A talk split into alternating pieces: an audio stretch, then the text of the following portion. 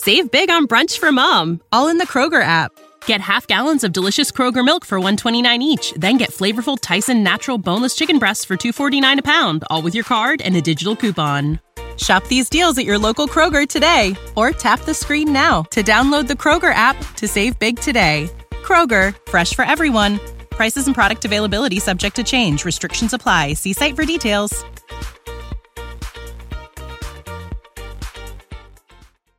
Powerful is the Cox network? So powerful that one day the internet will let your doctor perform miracles from thousands of miles away, Connecting to remote operating room. giving a whole new meaning to the term house call. Operation complete. The Cox network. With gig speeds everywhere, it's internet built for tomorrow, today. Cox, bringing us closer. In Cox serviceable areas, speeds vary and are not guaranteed. Cox terms apply, other restrictions may apply.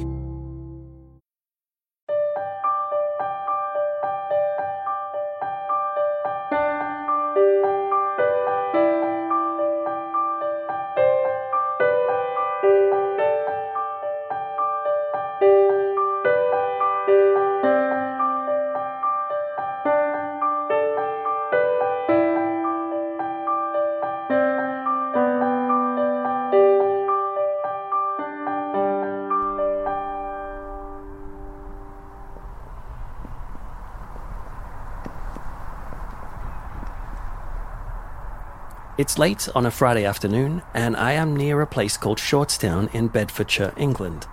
And I'm standing in the shadow of two colossal buildings. They call them Cardington Hangars, also known as Cardington Sheds. And at 180 feet high and 812 feet long, these twin sheds dominate the landscape round here. Heck, I saw them from way back on the motorway, just a few miles away. And they're clad in corrugated steel sheeting, painted green, and I can see stairways and catwalks and gantries way up high. Now, you might think you haven't seen these buildings before, but actually, you probably have.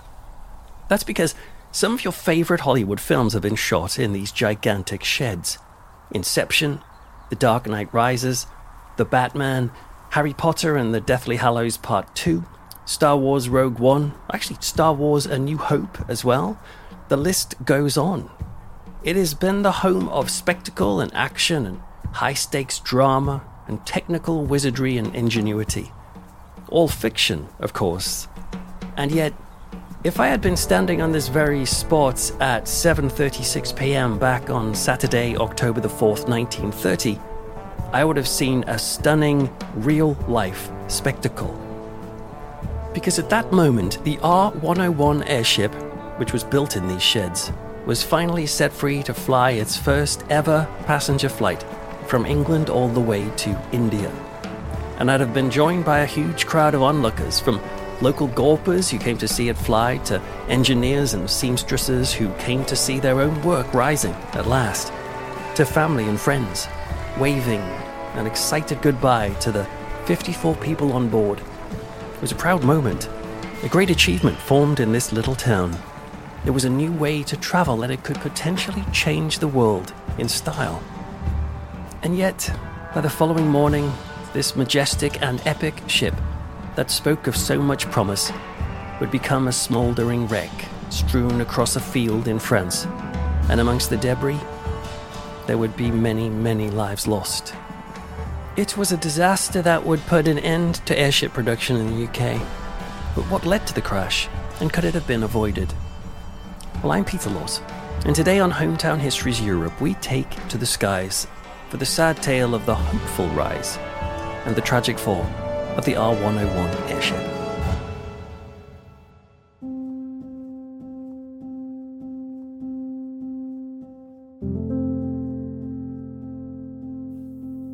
People were taking to the skies in hot air balloons as early as 1783, and yet a balloon could merely lift into the air.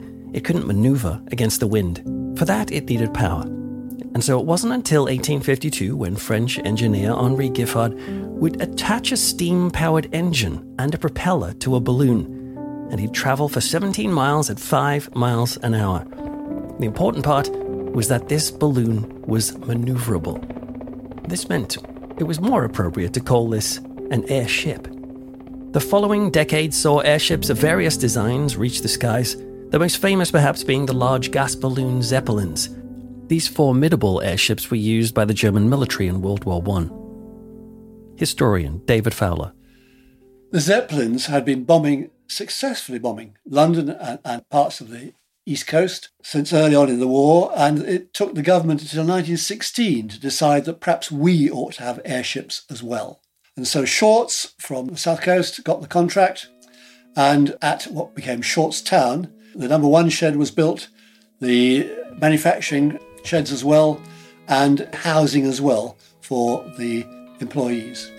And in the years ahead, a series of airships were made here at Cardington, including the R 31 and R 34.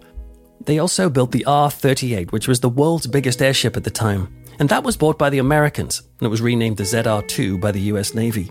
Yet on the 24th of August 1921, the ZR2 was flying over the city of Hull in England when the ship folded in half and crashed into a body of water there called the Humber Estuary, tragically killing 44 of the 49 crew aboard. Despite this major crash, the march for airships continued, leading to the creation of a pair of rigid airships which were completed in 1929 the R 100 and the ill fated R 101. The R 101 was going to be a large airship, bigger than the Zeppelins, 237 metres long, 40 metres in diameter, and with structural ribs of duralumin, 17 of them with 16 gas bags in between. Those gas bags were going to contain hydrogen, but there was nothing man made that could contain that gas. Cotton was used, but to make it gas tight, they used, believe it or not, the intestines of cows, oxen, cattle, and some 1.2 million of those intestines was used, scraped clean, and then put in layers stuck onto the cotton to contain the gas. These new ambitious airships weren't designed to drop bombs, but to transport cargo and airmail and passengers all around the world and in style. The government was determined to provide luxury air travel uh, across the world, around the world. The idea being that you could sit there at 60 or 70 miles an hour in an airship in luxury accommodation and go across to Montreal, go to Egypt, or out to India. And eventually, there were going to be airships travelling right across to New Zealand, South Africa, etc. And Bedford was going to be the centre hub for imperial routes around the world. To help the passengers enjoy their time on these international trips, there were additions to the airship that brought a little bit of comfort in the air. For example, an elegant and attractive dining salon was on board, and there was a lounge and promenade deck where passengers could sit on deck chairs and gaze down at the passing world far below. One of these additions seems a little bit out of place on an airship. Uh, think back to the 1930s Everyone smoked, and so, of course, there was a smoking room to seat 24 people. When you think about it, smoking just below, gas bags full of hydrogen that might leak, well, they were relatively sane in that time. Of course, gas, the hydrogen would have gone upwards. It was pretty low concentration, and the only thing they were really worried about was people stubbing out their fag ends on the floor so a protective sheet of duralumin was laid across the floor of the smoking room to stop people burning or setting the floor alight. All of this was carefully planned and designed with a strict focus on minimizing the weight. So decanters and mugs were made of glass, chairs were made of wicker, and the ornate looking columns that looked like marble were actually painted balsa wood close up. It was all to make sure that the load on board was as light as possible but to also give people a sense of romance about air travel.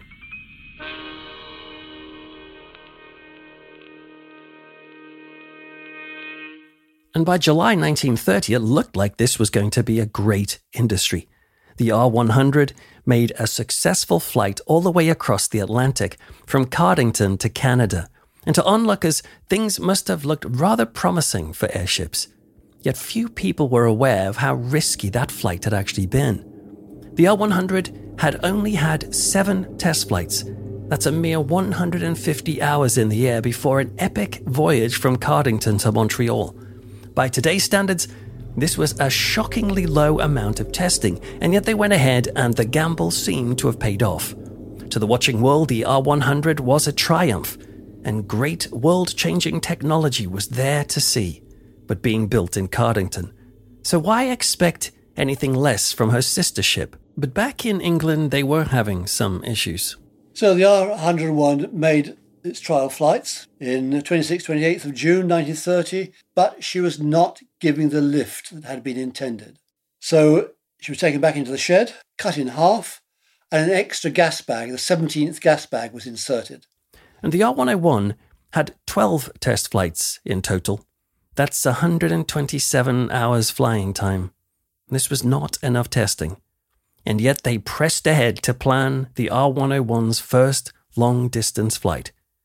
And one of the core driving forces behind this push was a man called Christopher Birdwood Thomson, better known as Lord Thomson. He was a former British Army officer who became the Secretary of State for Air in the Labour government at the time.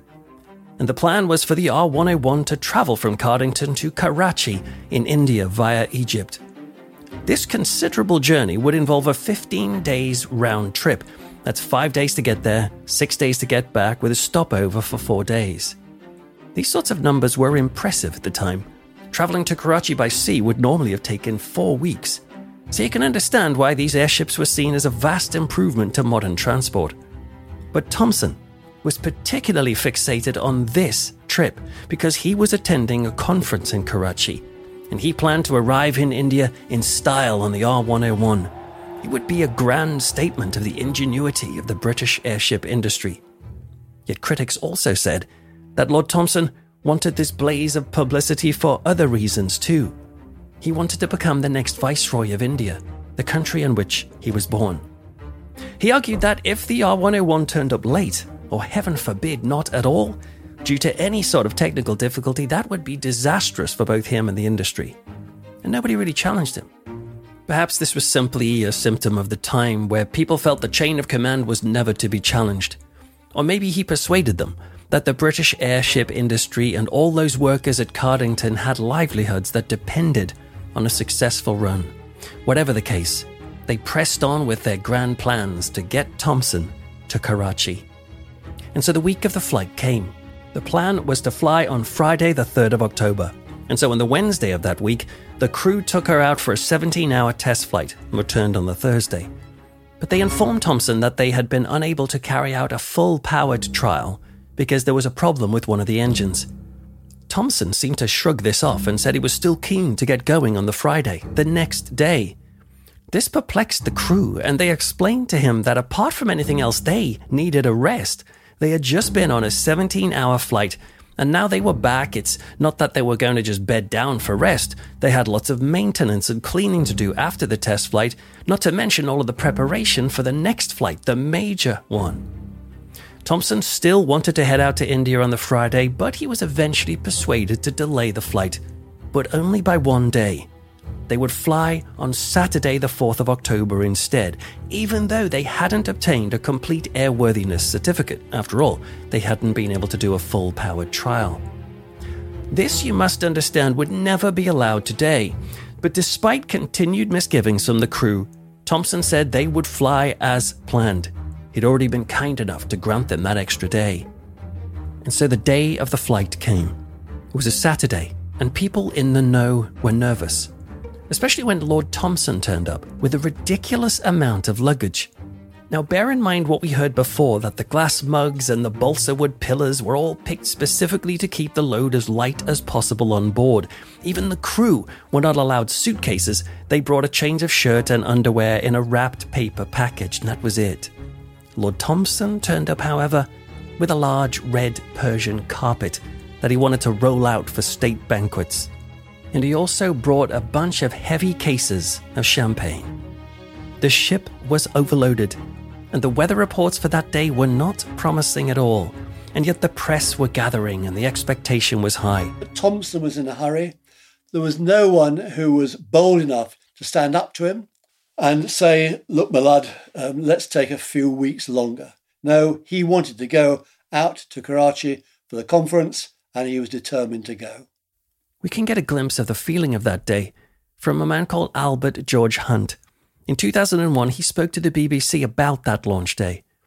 Albert said that before his dad went to work that night, they were sharing dinner together. And his father finished and grabbed his flight bag and kissed his wife and daughter goodbye. And then he motioned to Albert to walk with him down the lane. And so he and his father made their way on foot a short distance to Cardington Sheds. They reached the grounds, and just before his father headed inside, Albert said that his dad turned to him and said, Look, lad, I want you to make two promises. One is that you join the Navy, and the other is that you must promise me that you'll look after your mother and your sister, because I might not be coming back from this flight. And with that, he turned and walked off towards the R101. In the early evening of Saturday, the 4th of October, the engines of the R101 were fired up, and it's said they made quite a roar but over it you could not help but notice the rain and the rising strong wind. Yet even the bad weather couldn't stop this. The crew and the passengers boarded the vessel and it was unhooked from the mooring mast. And then, finally, the R101 left the Cardington home in which it was born for its first real lengthy voyage. But before setting off on this trip, she made a low flight across Bedford. This was a cruise of salute to the town that had built her and the people looked up to see their airship, this bright symbol of the future, which could change the world. All those hands that had crafted her together waved a goodbye, and she turned. And as the weather grew more and more dire, she made her way toward France. The airship gained altitude, but the gale and rain was still raging. They still pressed on, however. And later that night, wireless reports on the bridge said that the flight was actually going well. It said, after an excellent supper, our distinguished passengers smoked a final cigar, and having sighted this French coast, have now gone to bed to rest after the excitement of their leave taking. All essential services are functioning satisfactorily. Crew have settled down to watch-keeping routine. This was the last message we have from the ship. The rest of the information we have is pieced together from witnesses, survivor accounts, and the crash site evidence. But as they got towards France, the weather forecast said that there were going to be storms. It was going to be very windy on the ridge near Beauvais. Again, there was no one who was bold enough to stand up to Thomson and say, look, let's take a detour. Let's, it might take us a bit longer to get out to Karachi, but it'll be safer. No, they carried on.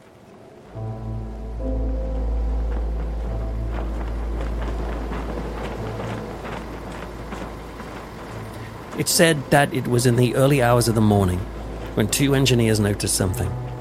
They were changing over the watches when they looked out of the window of the airship and saw spires and pinnacles and windows of a large Gothic church drifting past at eye level. This was way too low. Something had gone badly wrong. They were flying over the town of Beauvais in northern France when the ship started to roll in the winds, enough to cause the crew to lose their balance, enough for the wicker furniture to start sliding around the dining cart and at around 2 a.m., a ship went into a dive. It recovered and cruised along at a lower altitude, but then it went into another dive. The nose of the ship stooped and started pointing toward the ground. It would not recover again. The irony is that this talented crew had managed to reduce the speed of the ship to that required for a perfect landing, about 13.8 miles per hour. So when the ship actually hit the field, it would have been with a relatively gentle nudge, not a violent, shuddering impact. A wireless operator, A. Disley, was one of the few survivors, and he said that the impact was so soft that it didn't even unbalance him on his feet. And also, the evidence from the crash site found that the only really significant impact mark in the field was a single nine foot long groove in the soil, about two feet deep. This had been cut by the nose cone of the ship. And in some ways, you might even say that this wasn't strictly a crash, but more like a forced emergency landing. And if that's all that had been, it's possible that most, if not everybody on board, would have probably clambered out of the R101, shaken, injured maybe, perhaps even embarrassed, but thankful to be alive. But the ship was carrying 17 gas bags, and after the impact, something ignited. Fire broke out with terrifying speed, consuming the ship immediately. It caused every gas bag to explode. That is five and a half million cubic feet of hydrogen. The inferno swept through the ship, and every wicker chair and paper package and bottle of champagne was incinerated. And along with it, 48 lives were lost. When you see photographs of the eventual skeleton, um, there's nothing left. There were six survivors, uh, 48 died in the crash. Amongst those not officially listed was James Buck, and he was valet to Lord Thomson. Poor old Lord Thomson couldn't put his own shirt on, put his own jacket on, or his own socks. He had to have a valet there, which was surprising because one of the main considerations was weight. So Buck would have meant extra weight. The uh, eventual inquiry said that the disaster was probably caused by chafing, that is, small tears in the gas bags rapidly causing a large tear in one of the forward gas bags. The news of this disaster shocked the world. This was like another Titanic at the time, which had only gone down over 18 years before in 1912. And of course, the heartbreak was for the lives lost, but also for the dreams of a future, the hope of technology, of new developments in industry. All of that was now scattered and scorched in an unrecognizable skeleton, smouldering in a French field. Um, the coffins came by rail from Beauvais to Calais, destroyer across the Channel, then by train up to London, where they were laid out in Westminster Hall. On the Friday, a memorial service was held at St Paul's Cathedral. 90,000 people queued along the embankment to walk through Westminster Hall to, to see the 48 coffins laid out. And on the Saturday, there, the, was a procession from Westminster up to Euston Station, past the cenotaph, where again crowds turned out to watch that. It was a bit of a Diana moment. They were then taken to Bedford by train, and then back to Cardington. They were buried in a communal grave in St Mary's Churchyard. A communal grave because, think about it, a lot of those bodies would have been disfigured with the fire they would not have had DNA in those days to recognize and the, the, the bodies, and although a few of them were identified, the majority were not. The decision was taken that they should all go in one common grave. They were laid to rest not far from the two hangars in which they had worked and worried and hoped and prayed and played their part in the advancement of transport. So, with the crash of the R 101, that was the end of airships in UK. But overseas in Germany, the Graf Zeppelin was still flying well, and they built a new airship, the Hindenburg. She was successful across the Atlantic 34 times until in May 1937 she was due to land at New York. Above Lakehurst, New Jersey, when they came to drop the rope, there was a spark jumped across and she went up in flames. Get out of the way, please.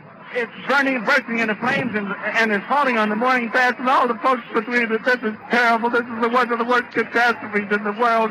Oh, it's, it's a terrific crash, ladies and gentlemen. The smoke and the flames now, and the flame is crashing to the ground.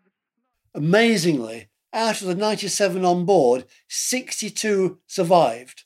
And when you see that wreckage, it is amazing that anyone got out.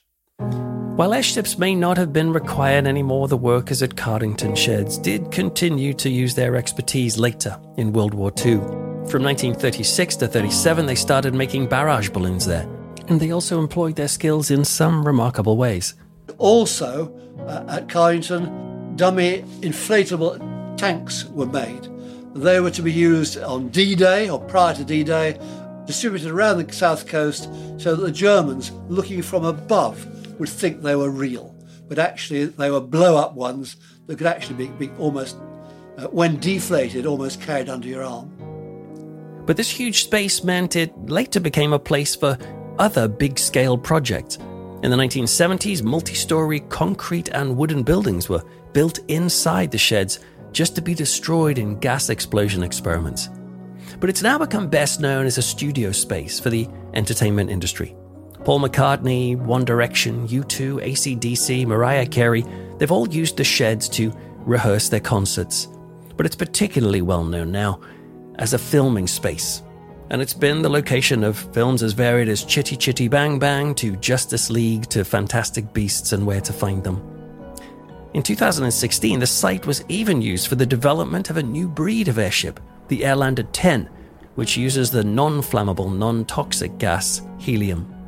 But progress has been sporadic, with technical difficulties along the way, and perhaps there is little taste to revive the airships when the images of the Hindenburg and the R 101 still haunt the collective memory. They certainly haunt here, where I'm standing right now.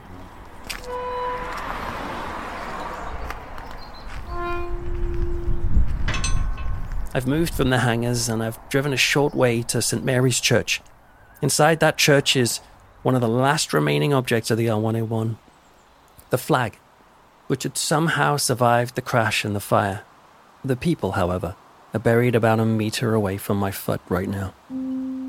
Let me describe to you what I'm looking at. I'm in a graveyard, and before me is a white memorial of Portland stone under which is brick and reinforced concrete. And this lettering, which has been meticulously carved, says, Here lie the bodies of 48 officers and men who perished in Her Majesty's airship R 101 at Beauvais, France, October 5th, 1930.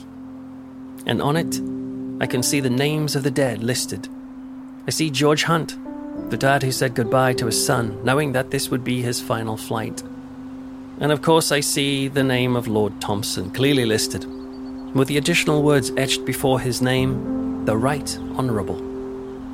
The brickwork, the carving, the skill here in this memorial alone is a testament to the artistry and talent of people. And so are the airships themselves. And so are the sheds, actually. They are huge and impressive. And so are all the films that have been created here and the music that has been sung. All of this is a reminder that we as humans are skilled and ingenious and talented and ambitious. And in our quest for progress and achievement, we are sometimes impatient. That impatience can actually lead to great success. But sometimes impatient is the very worst quality we can show. The R101 was a symbol of progress. And in some strange way, perhaps that's exactly what it became not so much in terms of air flight technology, but in the changes to the planning and testing of aircraft that came in its wake. After incidents like this today, we would never launch a craft with such little testing. Maybe we're stubborn, and we needed to learn the hard way. In its own way, perhaps the loss of the R 101 really did lead to progress, after all. I'm Peter Laws, and you've been listening to Hometown Histories Europe.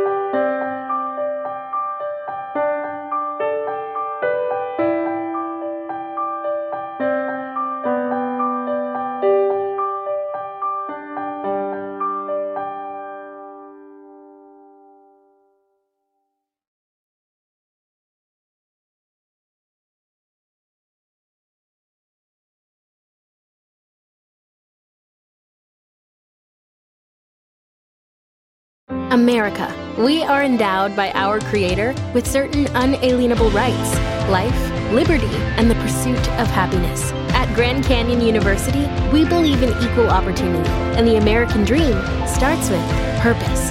By honoring your career calling, you impact your family, your friends, and your community. The pursuit to serve others is yours.